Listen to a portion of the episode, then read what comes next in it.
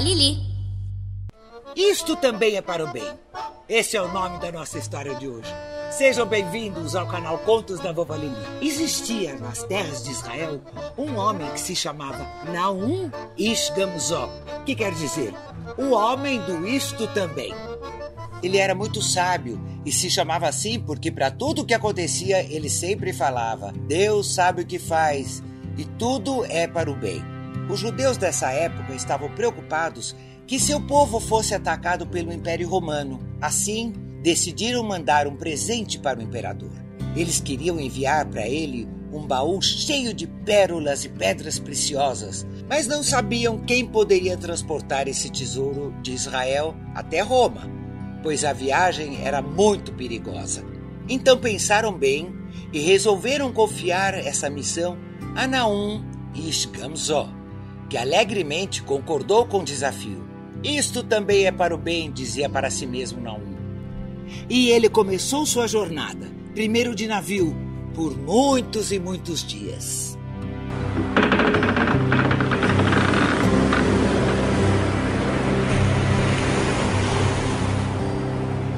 Depois encarou uma árdua caminhada durante um dia inteiro, chegando finalmente ao seu destino. Mas como já era noite, parou numa pensão para descansar. Ali, exausto, colocou o precioso baú junto de si.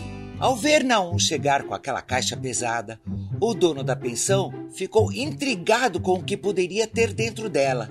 Então ele esperou a madrugada chegar, entrou no quarto de Naum, abriu o baú e viu as pérolas e as pedras preciosas. Seus olhos se arregalaram diante de tanta riqueza. Pegarei esse tesouro e colocarei areia em seu lugar. Esse tonto nem vai perceber. Pensou o ganancioso homem. E assim o fez. No dia seguinte, Naum levantou, pegou seu baú sem desconfiar de nada e deixou a pensão rumo ao palácio do imperador. Ao ser recebido pelo rei, Naum lhe entregou o baú inocentemente. Majestade, foi encarregado pelo povo judeu da terra de Israel de lhe entregar este precioso presente. O rei ficou curioso e pediu que abrissem o baú imediatamente.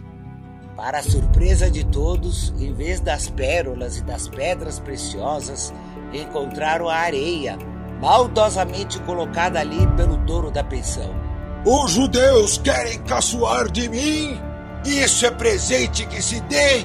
Furioso, ele pediu aos guardas que prendessem Naum para no dia seguinte matá-lo por tamanho desaforo. Isso também é para o bem. Deus sempre sabe o que faz, disse Naum resignado. Vendo que Naum havia confiado nele, Deus mandou o profeta Elial Anavi, disfarçado de ministro do reino, para salvar o pobre homem da pena de morte. Entrou no palácio e foi até o rei. Sua Majestade, não fique com raiva dos judeus. Certamente esta areia tem algo de especial. Senão eles não a enviariam ao senhor. Vamos jogá-la para o alto e ver o que acontece, disse Elial. Incrédulo, mas confiando no suposto ministro, o rei fez exatamente o que lhe foi sugerido. Jogando a areia para o alto, que surpreendentemente se transformou em uma chuva de flechas e espadas. Muito bem, ministro, você tinha razão, disse o imperador. E voltando-se para os seus guardas, ordenou: Tragam o judeu até mim. Quando Naum voltou à sala do trono, o rei lhe pediu perdão e disse exultante: Seu povo é muito generoso e fiquei maravilhado com o presente que me trouxe. Com essas flechas e espadas, posso derrotar qualquer inimigo. Em retribuição, o imperador pediu para Naum levar o baú de volta ao seu povo, mas cheio de pedras preciosas. Como eu sempre digo, tudo o que acontece é para o bem, disse Naum, pegando a caixa e voltando contente para a terra de Israel. Moral da história: tudo na vida tem dois lados. Procure sempre o lado do bem. Ah! Mas pode acreditar, o dono da pensão teve um castigo merecido. Hum, mas isso é uma outra história que fica para uma outra vez. E aí, curtiram a nossa história de hoje? Eu adorei. Então, inscrevam-se no canal, você sabe. Manda aquela mensagem para mim, eu vou adorar.